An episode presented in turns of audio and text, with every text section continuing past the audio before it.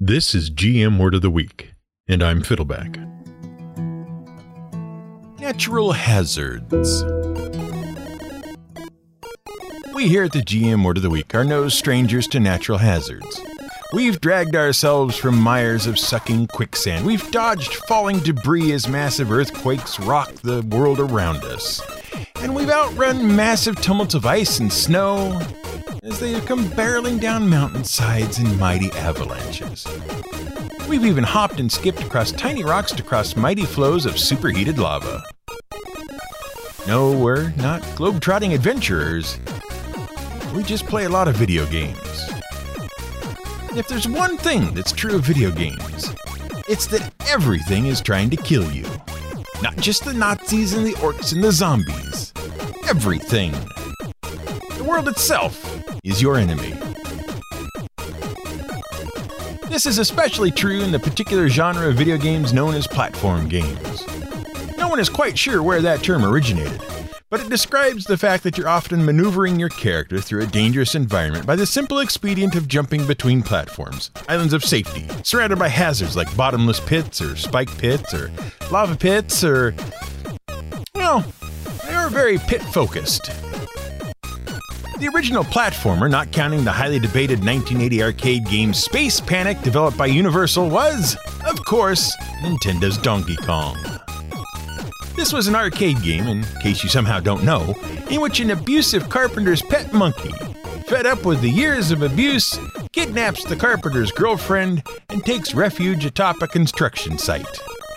You, the carpenter, Jumpman, must climb the construction site as the titular ape flings barrels and fireballs and pies at you. And we're not making up that animal abuse angle. That was in the original documentation that came with the arcade game. Now, the story of Donkey Kong is an interesting one.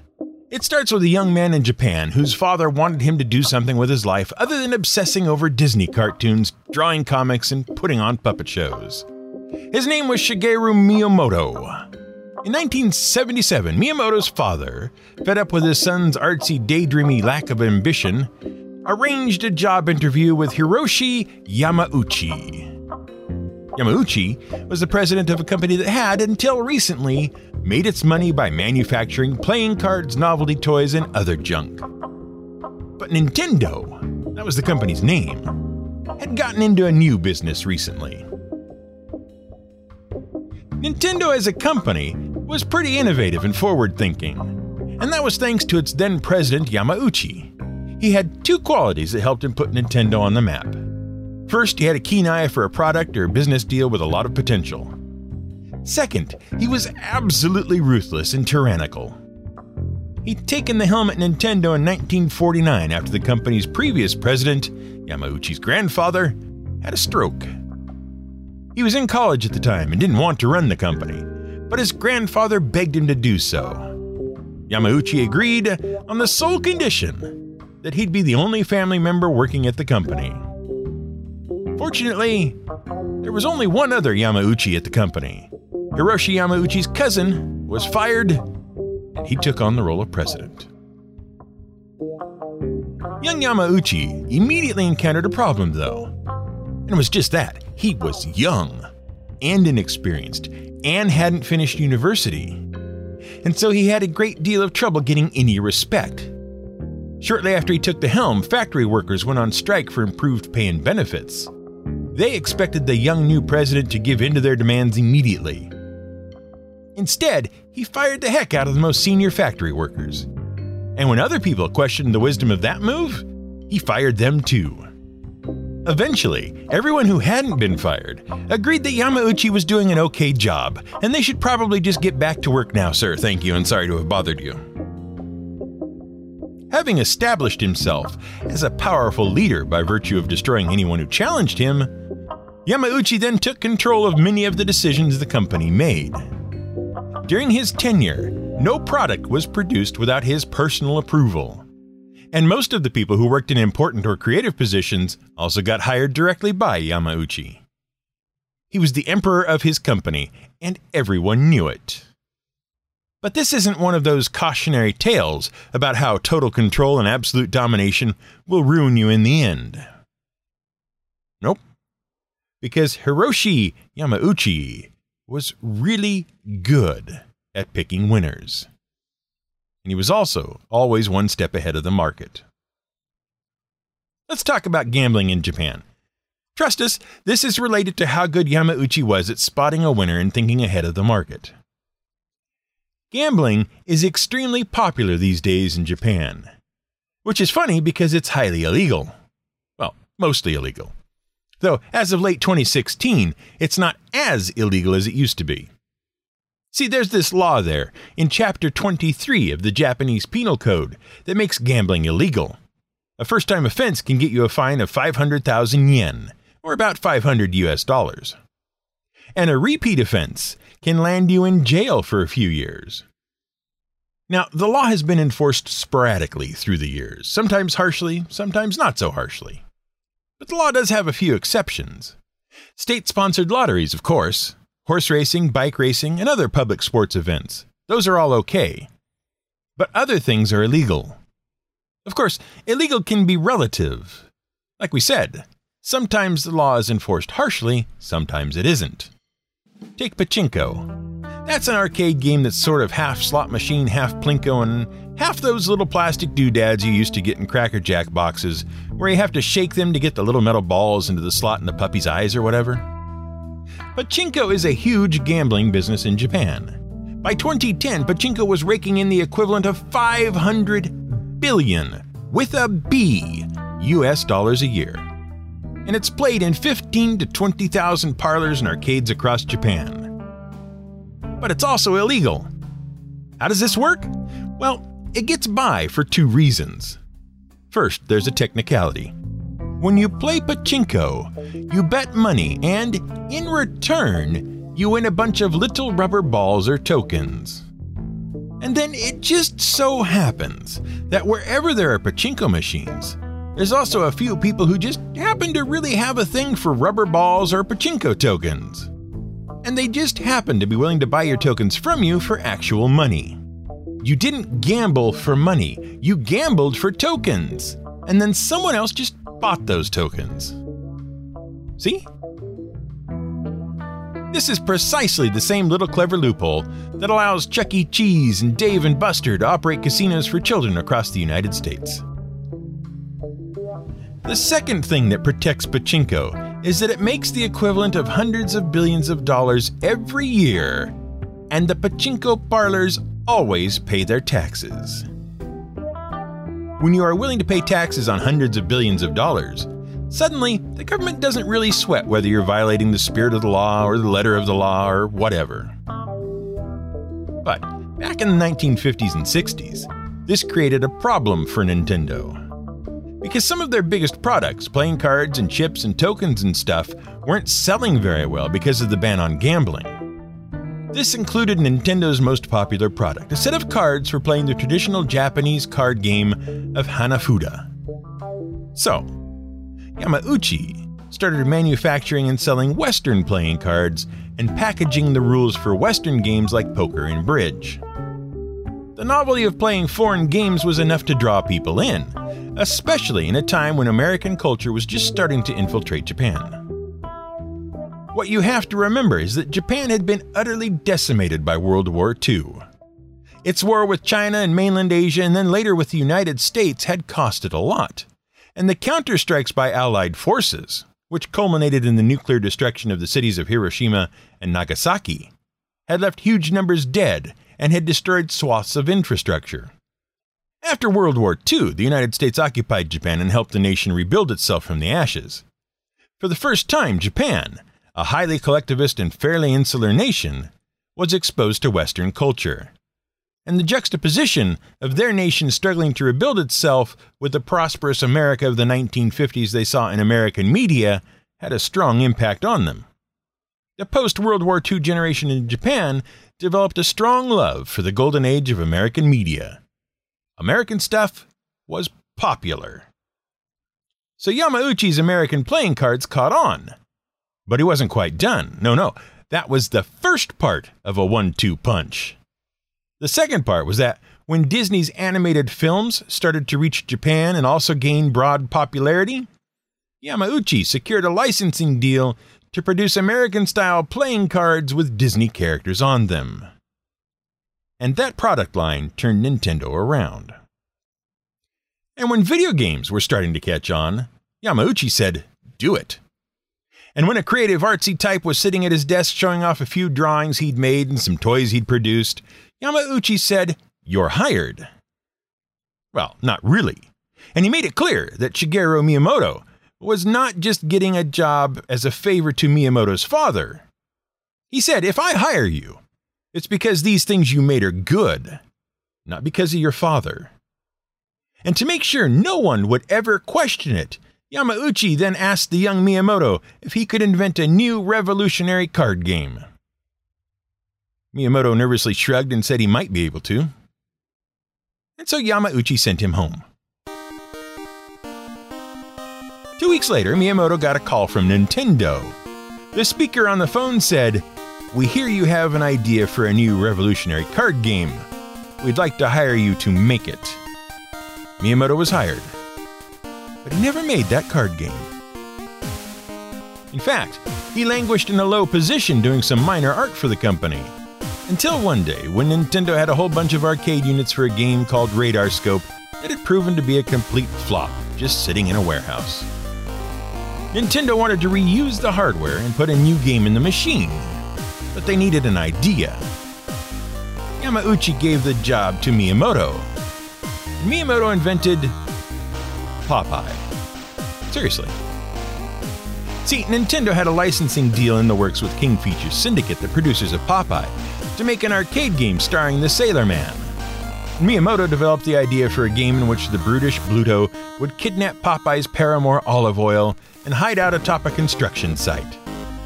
Popeye would have to jump and climb his way to the top, avoiding obstacles all the way. But the deal fell through. And so Miyamoto changed Bluto to an ape, Olive Oyl to completely different wasp waster damsel in distress, and Popeye into Mr. Video. It was a character of his own creation he intended to insert into all of his original works. But the Mr. Video name was changed to Jumpman and when the game reached America, he was renamed Mario after a gruff warehouse landlord who interrupted a meeting of Nintendo staff. Supposedly. That's the story, anyway. And Nintendo invented and popularized the platformer genre, became a gigantic hit, refined the platform game, and dominated the video game industry for decades to come. Except not really.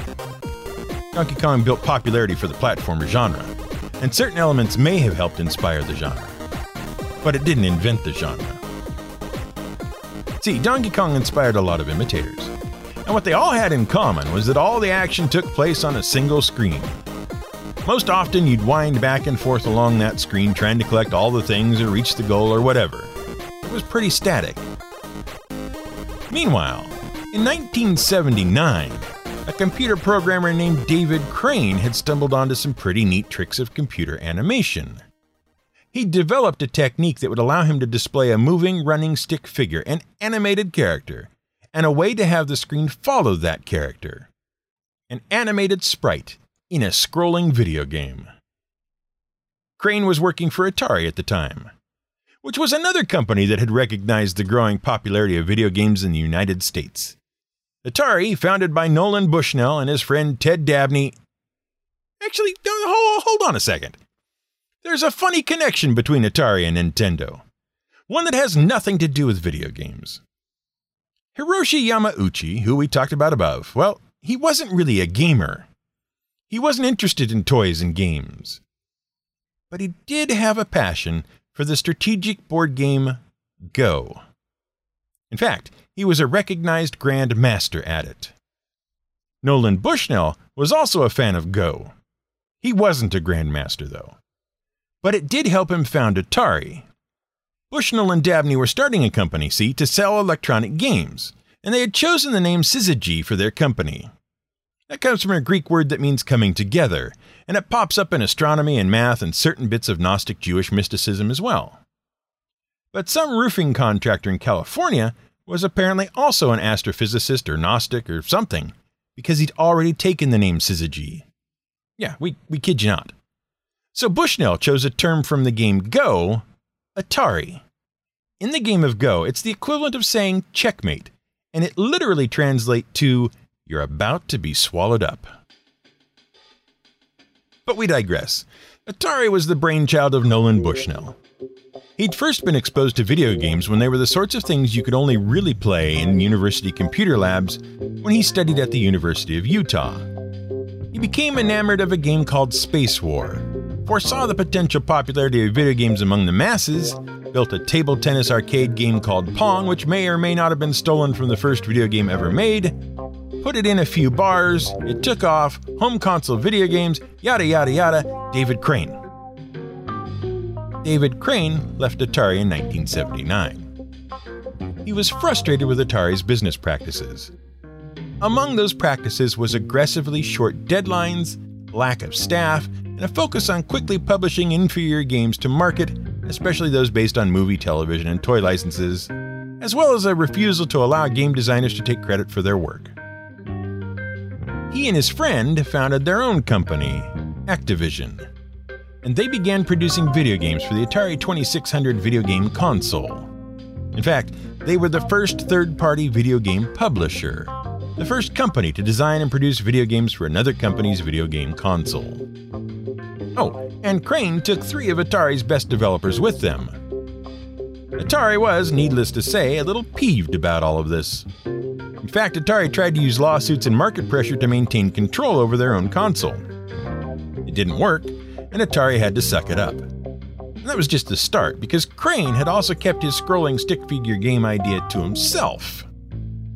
Activision started attracting a lot of talent. They treated their people well and credited their designers the way movies credit their actors, writers, and directors. In fact, they used their developers as celebrities to help promote their games, a practice that Nintendo would later adopt when young childlike developer Shigeru Miyamoto kept cranking out hits like Donkey Kong and Super Mario Bros. and The Legend of Zelda. Now, it's 1982. Activision is doing well, and Dave Crane is looking for his next project. And he remembers that little programming trick for the scrolling stick figure game. Crane starts doodling on a piece of paper. Stick figure. Got it? Moving to the right along a path, screen to screen, fine. But where is he? A jungle? Sure. What's he doing? What does one do in a jungle? Collecting treasure, of course. He's basically Indiana Jones. How does he move? He runs, he jumps, he swings over crocodile infested pools on vines. Or he jumps across them on the heads of crocodiles. Or he swings over quicksand pits. Or he takes the underground route. But there he has to avoid a deadly scorpion. In 10 minutes of scribbling, he developed the concept of the scrolling platformer. And in a couple of months of feverish work, he'd programmed the game. Pitfall, starring Pitfall Harry, for the Atari 2600. It was one of the most popular games ever for the Atari 2600. It sold over 4 million copies. And it didn't make a dime for Atari. Atari would keep paying the price for their business practices, though. In fact, everyone would. Everyone in America, anyway. Their focus on quick turnarounds and lack of quality, along with their refusal to work in alliance with third parties, led to a market saturated with garbage. People started buying fewer and fewer games, and the brain drain at Atari didn't help. Their best people kept leaving to start competing companies. Atari was circling the drain and they refused to see it. Now, most people familiar with the history of the video game industry in the United States will know what happens next. It's been called the Great Video Game Crash of 1983. Most people think it was caused by a single failed game a licensed game based on the 1982 Spielberg family blockbuster film E.T. the Extraterrestrial. And there is something to that. The story in brief is this Atari wanted to release a video game based on the wildly successful film E.T. They secured the rights from Spielberg and Universal, they had to pay a lot for the rights to make the game. Like, more than they could possibly hope to make back unless they sold roughly four times as many games as there were Atari consoles. They'd already missed their chance to release the game alongside the movie, so they wanted to release it for Christmas. That would be the next best thing to putting it out with a movie. But that left them a very short span of time to actually make the game. They handed the project to a single programmer, Howard Scott Warshaw, and gave him five weeks to design, program, and test the game. And he did his best. He designed Yars' Revenge and Raiders of the Lost Ark for the Atari, for one thing. He doesn't deserve the blame people heap on him. Because with only five and a half weeks, Warshaw's game wasn't really good. It was bad.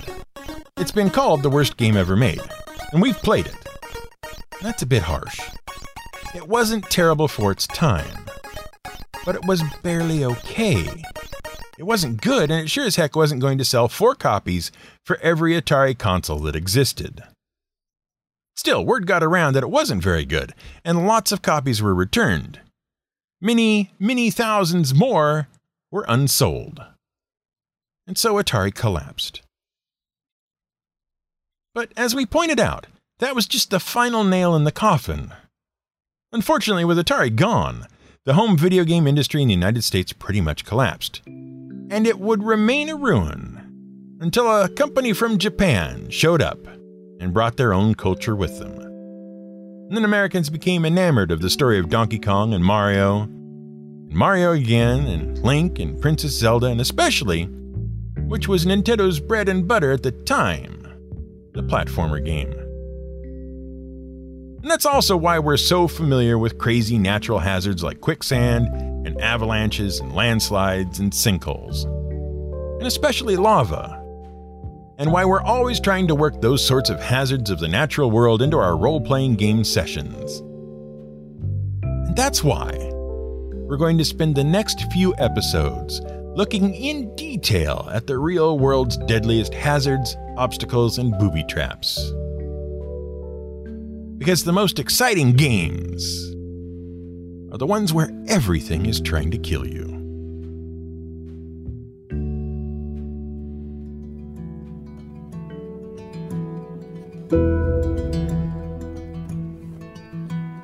This has been GM Word of the Week. It's written and researched by The Angry GM and produced by me, Fiddleback. You can support us on Patreon at patreon.com slash gmwordoftheweek. You can find more at gmwordoftheweek.com and theangrygm.com.